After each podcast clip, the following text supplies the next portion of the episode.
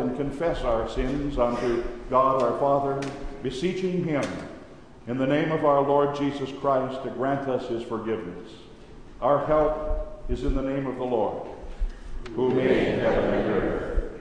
I said, I will confess my transgressions to the Lord, and you forgave the iniquity of my sin. Almighty God, our Maker and Redeemer, we poor sinners confess unto you that we are by nature sinful and unclean, and that we have sinned against you by thought, word, and deed. Wherefore we flee for refuge to your infinite mercy, seeking and imploring your grace for the sake of our Lord Jesus Christ. O most merciful God, who has given your only begotten Son to die for us, have mercy upon us, and for his sake grant us remission of all our sins. And by your Holy Spirit, increase in us through knowledge of you and of your will, and through obedience to your word, to the end that by your grace we may come to everlasting life. Through Jesus Christ our Lord. Amen. Almighty God, our Heavenly Father has had mercy upon us and has given His only Son to die for us, and for His sake forgives us all of our sins. To those who believe on His name, He gives power to become the children of God and has promised them His Holy Spirit. He that believes and is baptized shall be saved. Grant this, O Lord, unto us all. Amen. Deliver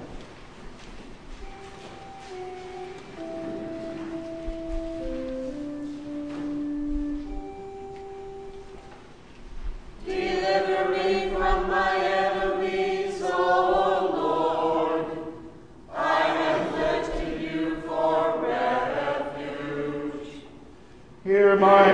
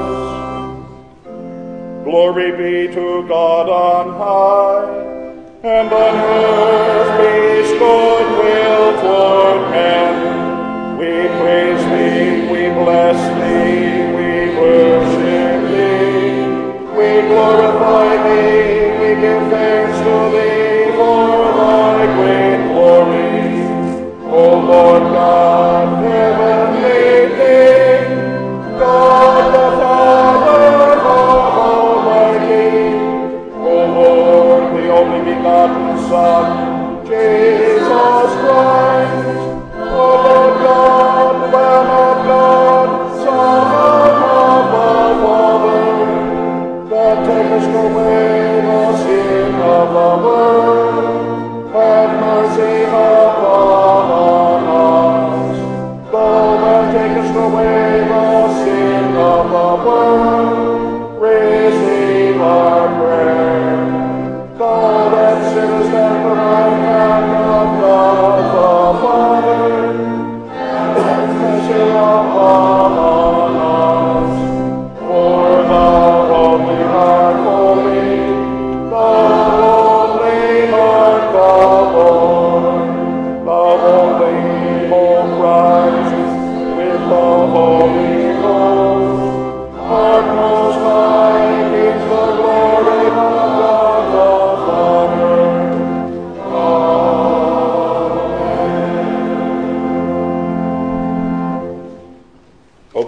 refuge and strength, the author of all godliness, hear the devout prayers of your church, and especially in times of persecution, and grant that what we ask in faith we may obtain through Jesus Christ our Lord, who lives and reigns with you and the Holy Spirit, one God, now and forever. Amen.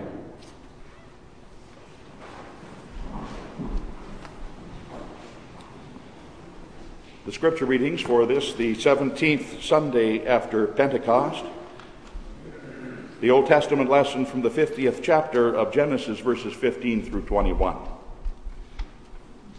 When Joseph's brothers saw that their father was dead, they said, It may be that Joseph will hate us and pay us back for all of the evil that we did to him. And so they sent a message to Joseph saying, Your father gave this command before he died. Say to Joseph, Please forgive the transgression of your brothers and their sin because they did evil to you. And now, please forgive the transgressions of the servants of the God of your father. And Joseph wept when they spoke to him. And his brothers also came and fell down before him and said, Behold, we are your servants. But Joseph said to them, Do not fear, for am I in the place of God? As for you, you meant evil against me, but God meant it for good, to bring it about that many people should be kept alive as they are today. So do not fear. I will provide for you and your little ones. And thus he comforted them and spoke kindly to them. This is the word of the Lord. Thanks be to God.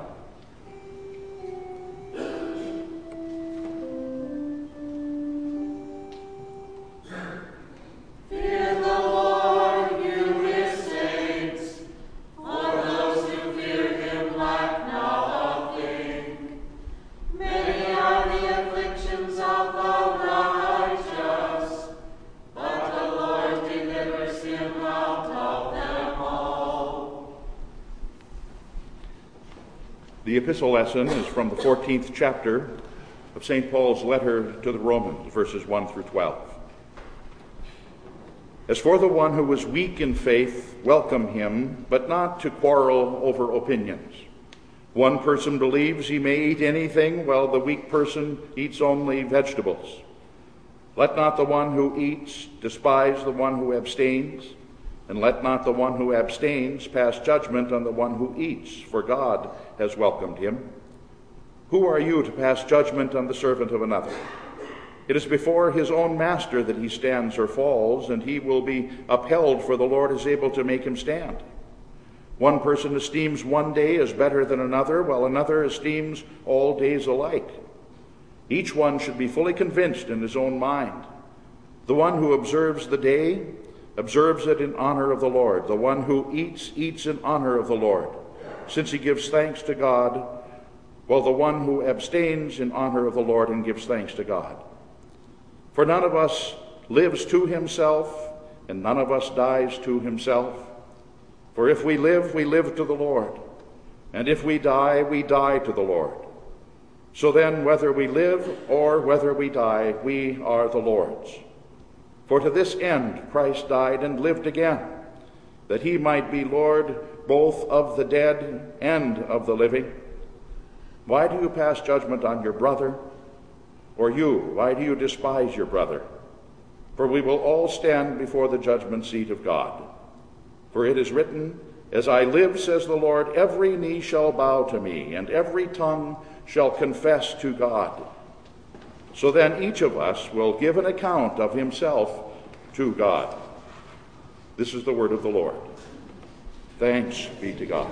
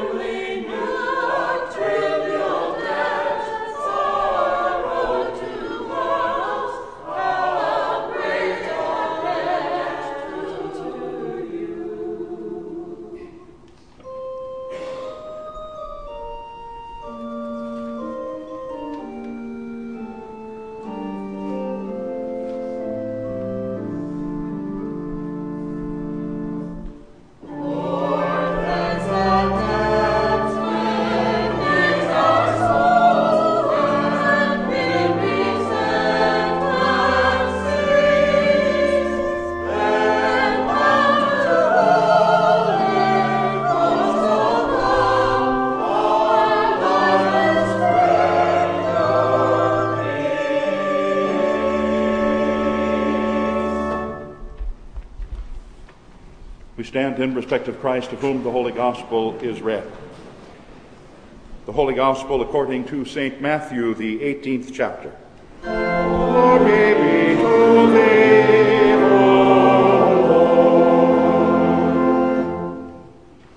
Then Peter came up and said to him, Lord, how often will my brother sin against me and I forgive him?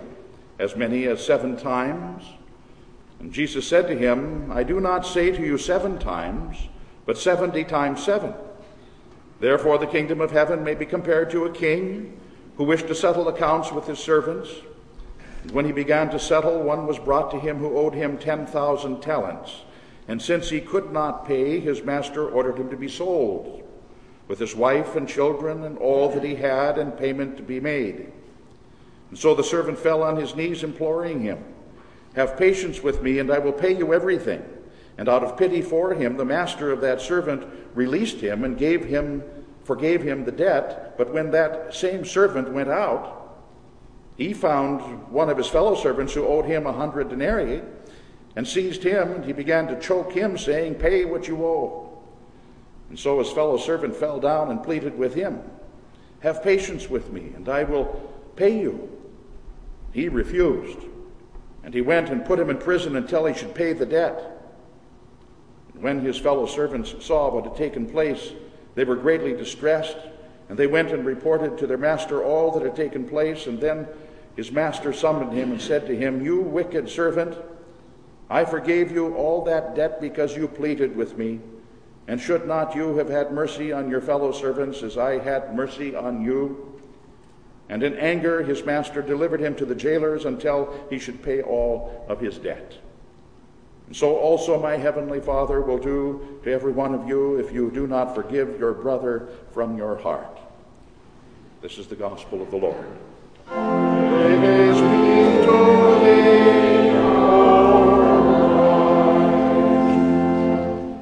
We confess our Christian faith in the words of the Apostles' Creed. I believe in God, the Father Almighty, maker of heaven and earth, and in Jesus Christ, his only Son, our Lord, who was conceived by the Holy Spirit, born of the Virgin Mary, suffered under Pontius Pilate, was crucified, died, and was buried. He descended into hell. The third day he rose again from the dead. He ascended into heaven and sits at the right hand of God the Father Almighty. From thence he will come to judge the living and the dead. I believe in the Holy Spirit, the holy Christian church, the communion of saints, the forgiveness of sins, the resurrection of the body, and the life everlasting. Amen.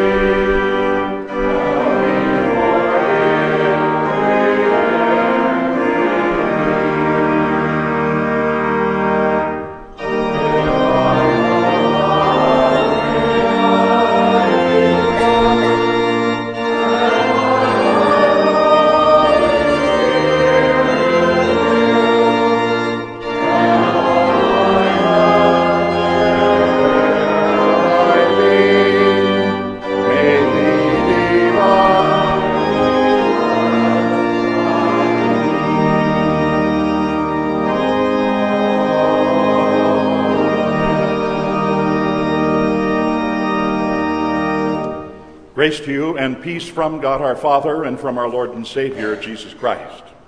Our text today from the Holy Gospel, the 18th chapter of St. Matthew, these words And then Peter came to Jesus and asked him, Lord, how many times shall I forgive my brother when he sins against me? Up to seven times? And Jesus answered, I tell you not seven times, but seventy times seven. This is our text, dear friends in Christ. The past few years have seen a number of you being able to celebrate your 50th anniversaries of marriage, and that indeed is something for which we should all thank God.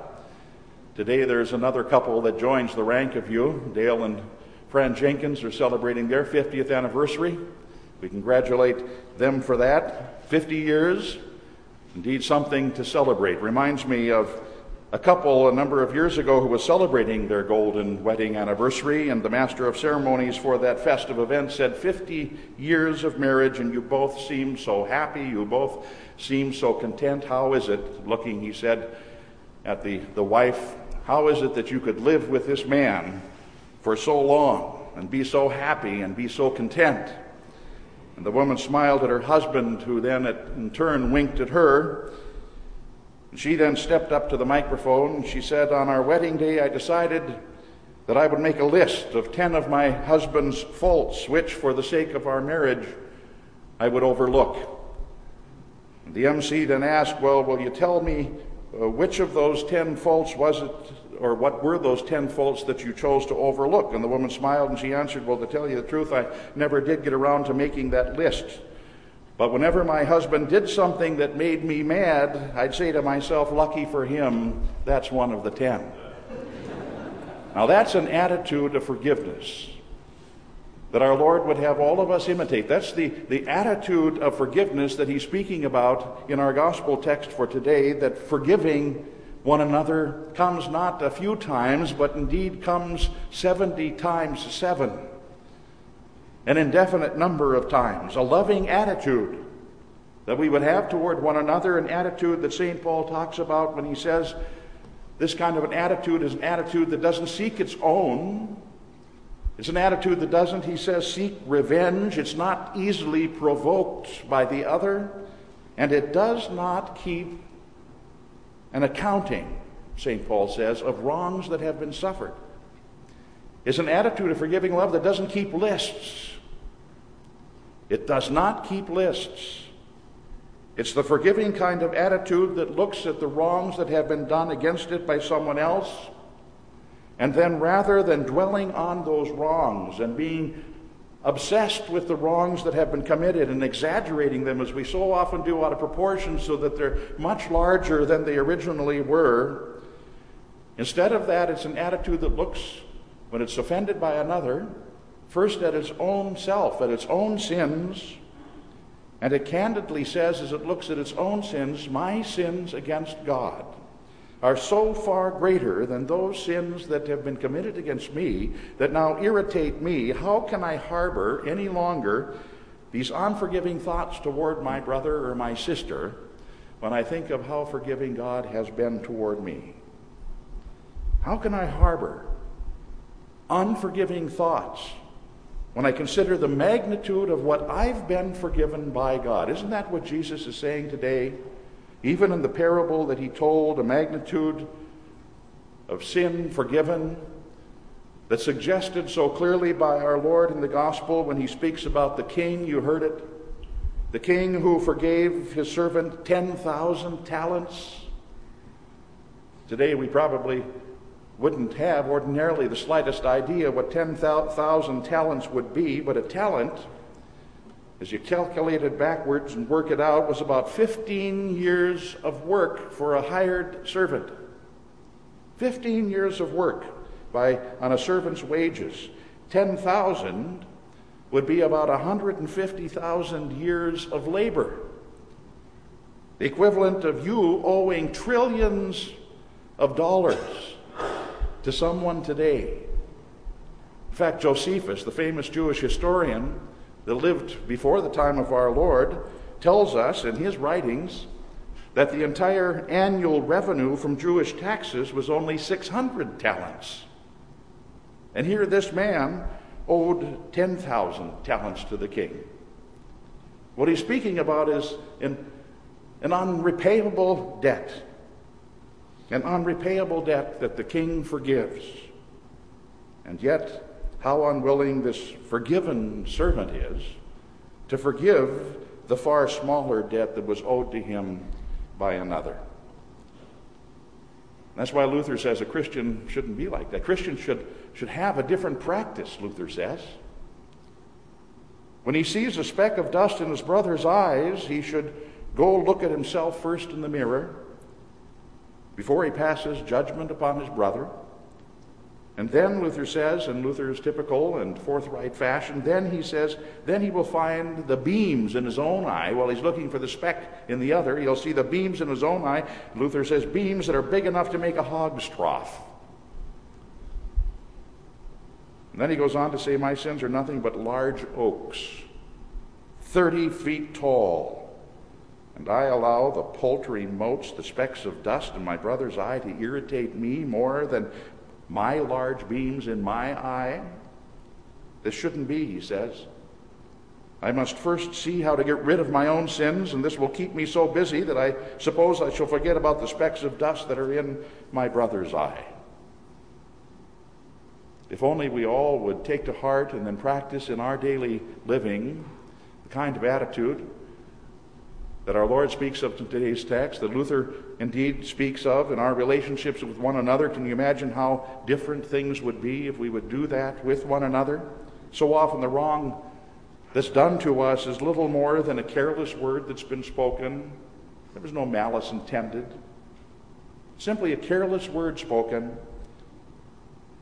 Perhaps a, an insensitivity shown to someone, but no malice of heart really intended. Someone says something that hurts us, but no malice was intended.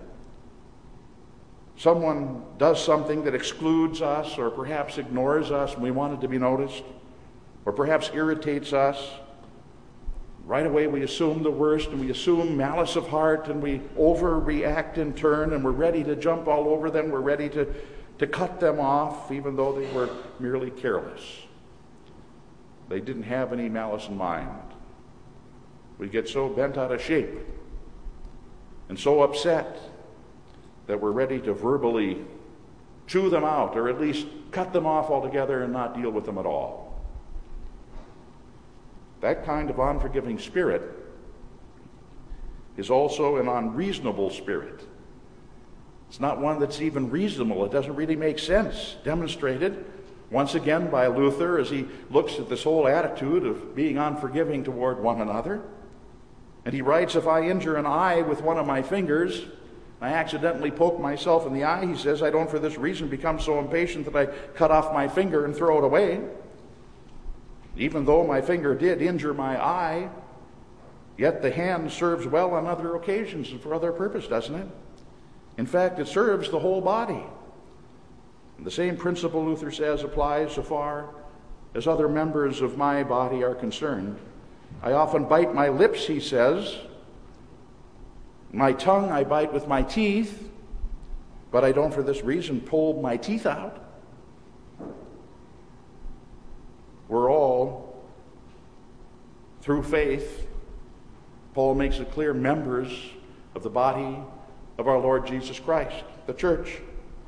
You may be a finger, I might be an eye, but because you poke me periodically, should I therefore perform some radical surgery of cutting you off and throwing you away? Or I may be a tooth, and you may be a lip or a tongue, and because I bite you now and then, would you pull me out and throw me away? Very practical matters that Luther speaks of here. How mangled and how dismembered the body of Christ would be, how mutilated and maimed marriages and families today too often are, and relationships too often are, because of that unforgiving spirit that assumes malice and overreacts to, to lesser wrongs that are suffered, to exaggerated sins that have been committed.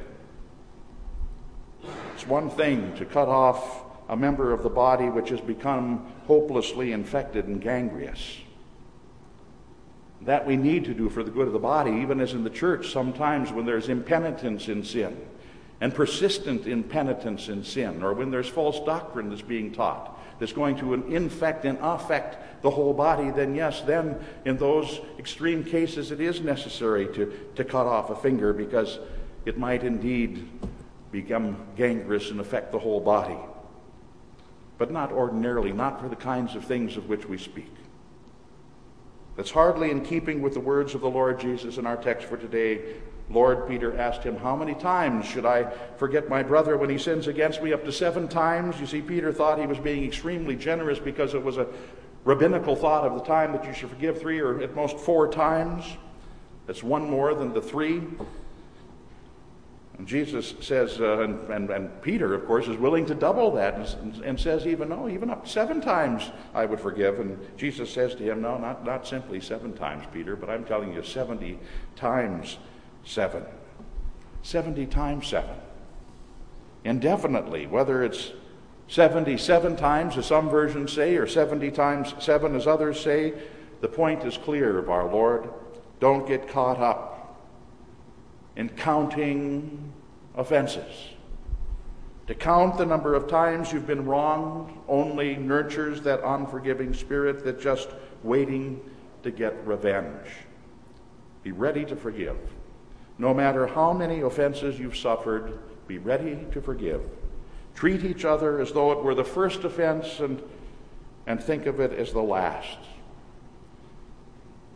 lest you let it come up in the future and trouble you all over again. Forgive your brother from your heart, Jesus says. Forgive him as Esau forgave his brother Jacob. Remember them in the Old Testament? Jacob who had stolen the birthright from his brother Esau. And then later on, Esau comes after his brother, and Jacob runs off, fearful and afraid that Esau is going to take his life, and he sees his brother approaching from a distance with 400 of his men, convinced his brother is going to try to assault him. And scripture tells us that Esau ran up to meet Jacob instead and embraced him and fell on his neck, and together they wept. A brother forgiving a brother.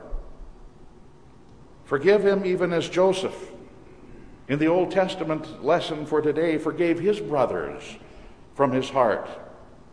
They'd thrown him into a pit from which he was delivered and brought into Egypt, you'll recall. And despite that intent on their part, they're forgiven. You meant me harm, Joseph says to his brothers who had years before thrown him into that pit and then sold him into slavery. You meant me harm, but God intended it for good to accomplish what is now being done through me. And here he was at the top echelon of Egypt. The saving of many lives because of it.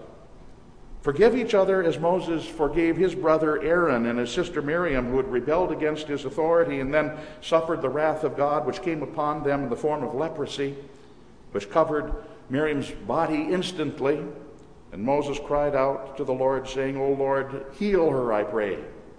And he forgave her.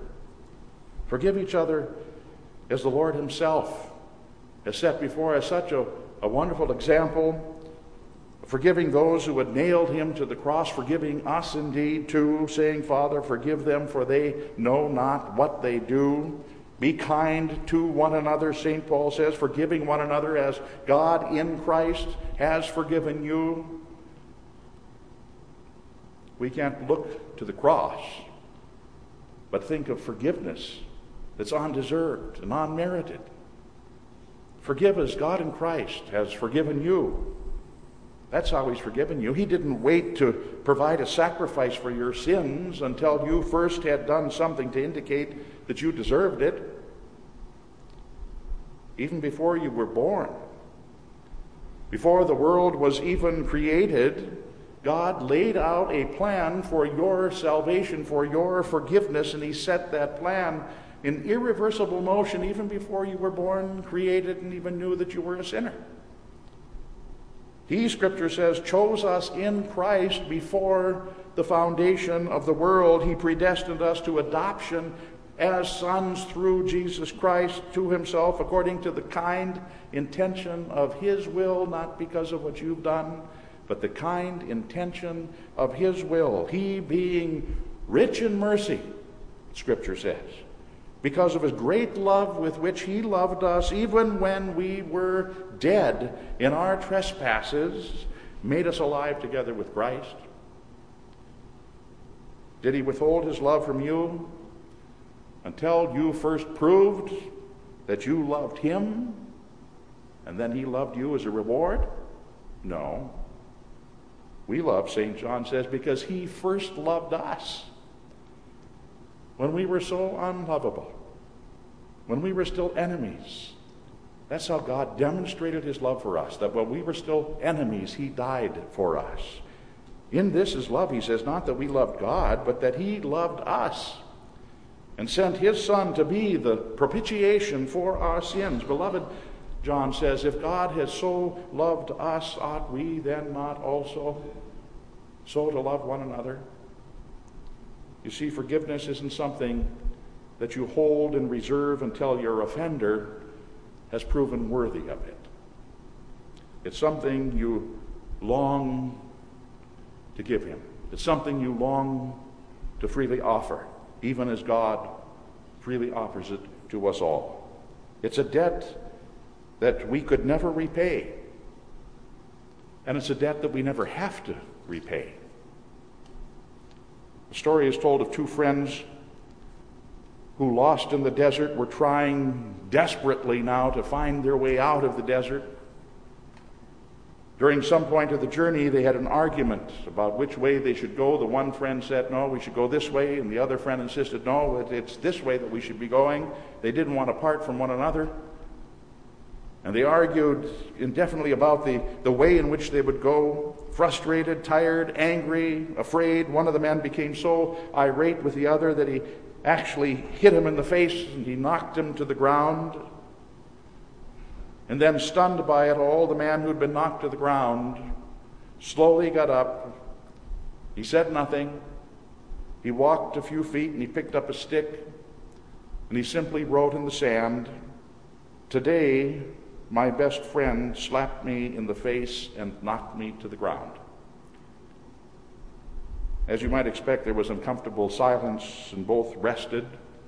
Things cooled down a bit. Then they got up and they made their way through the desert again until finally, with great joy, they made it to an oasis with trees and grass and flowers and water, precious water water in which they were eager to swim and bathe, and so exhilarated were they that throwing caution to the wind, they jumped right into the water, the water which amazingly was much deeper than the man who had been hit to the ground knew it would be, and he couldn't make his way out of it because he didn't know how to swim.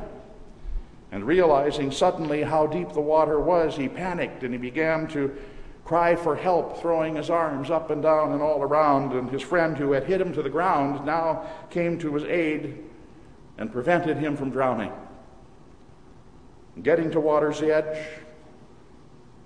they both lay there exhausted for a time, not by the sun, but now by the deep water. And finally, getting his breath back, the man who had been first knocked down and then had nearly drowned but had been saved got up. He grabbed a hard, sharp edged rock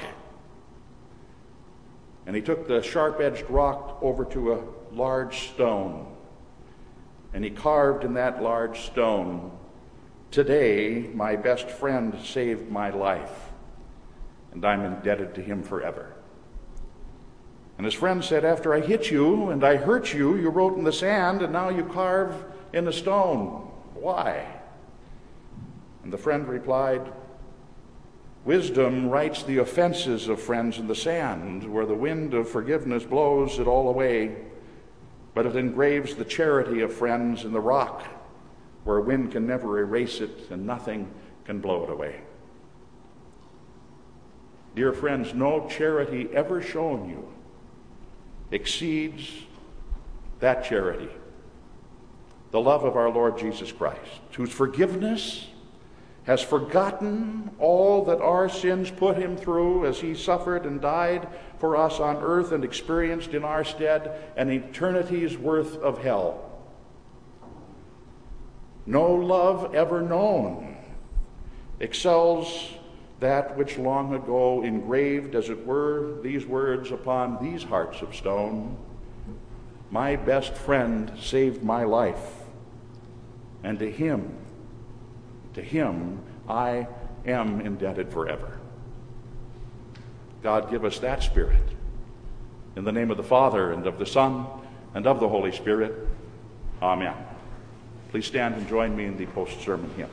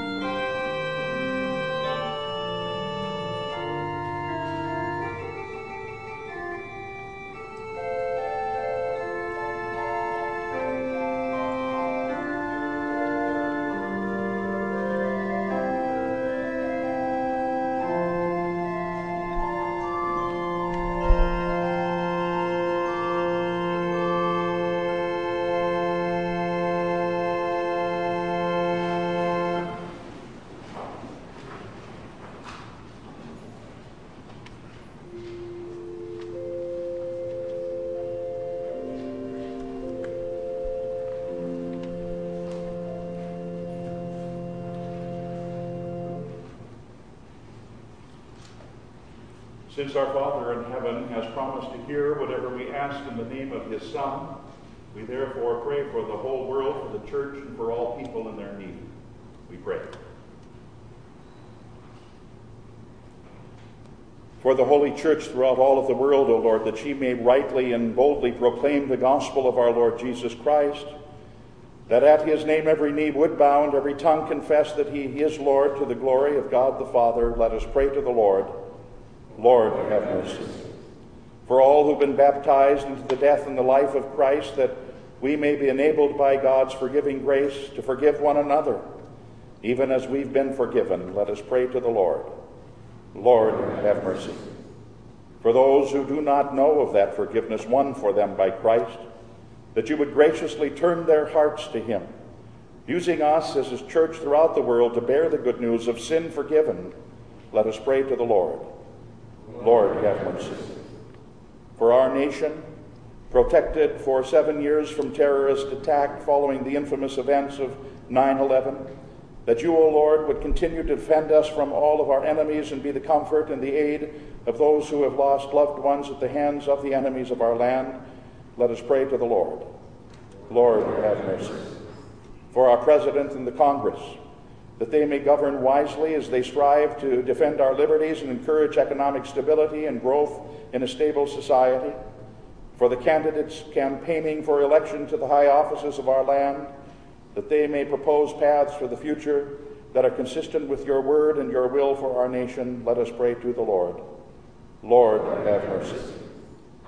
For those serving in our armed forces, that you, O Father, would guard and protect and preserve them as they carry out their duties in foreign and dangerous places, let us pray to the Lord. Lord, have mercy. For those suffering from the forces of wind and water and high waves, especially the thousands of victims of the hurricanes which have struck the Caribbean islands and the coasts of our own country during these past weeks and days, that they may find comfort and hope in our nation's resolve to help them recover, to rebuild all that they've lost, and to suffer also with those who suffer because of the disasters that through faith in Christ and his saving work and his eternal promises they might have comfort in their affliction. Let us pray to the Lord. Lord, have mercy. For doctors and nurses and all others in the healthcare professions who serve the sick, who serve, including those among us who are homebound because of physical weakness or suffer from chronic illnesses or are recovering from surgery or preparing for it, that you, O Lord, would grant healing and strength and comfort and hope according to your good will for all of your people. Let us pray to the Lord. Lord, have mercy.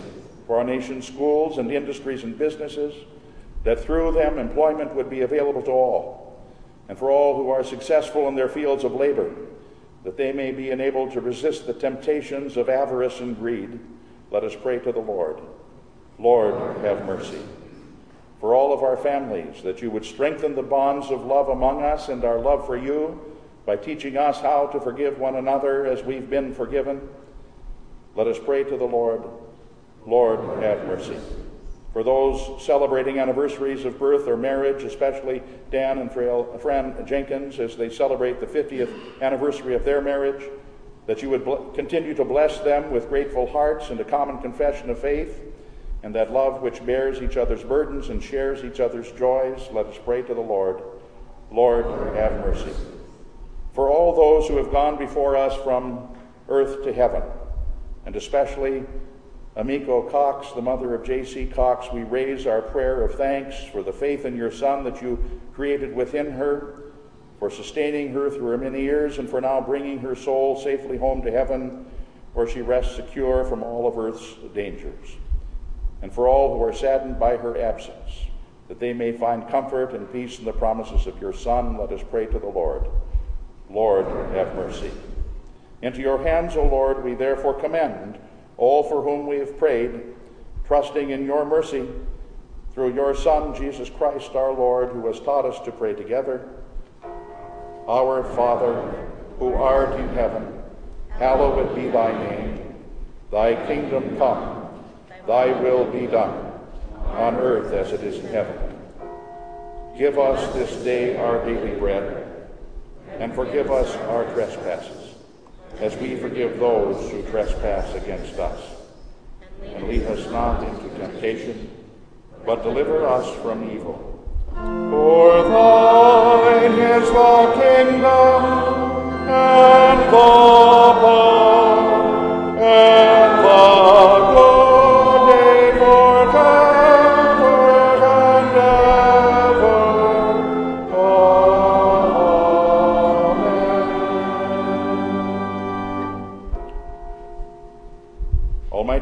merciful Father, who created and completed all things on this day when the work of our calling begins anew, we implore you to create its beginning, to direct its continuance, and to bless its end, that our doings may be preserved from sin, our life sanctified, and our work this day be well pleasing unto you through Jesus Christ our Lord. Amen. Receive now the benediction of the Lord. The Lord bless you and keep you. The Lord make his face shine upon you and be gracious unto you.